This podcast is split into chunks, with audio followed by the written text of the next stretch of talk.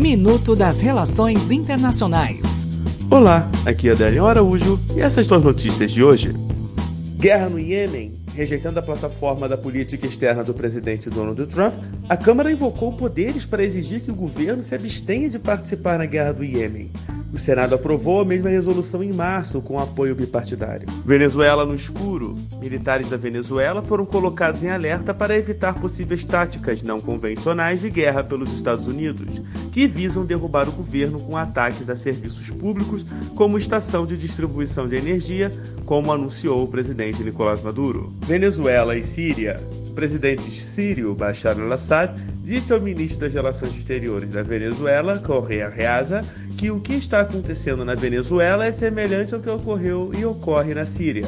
Aqueles que interferem nas duas crises buscam hegemonia sobre a soberania da Síria e da Venezuela, afirmou Assad. Até o próximo minuto. Enquanto isso, aproveite mais conteúdo no portal seire.news.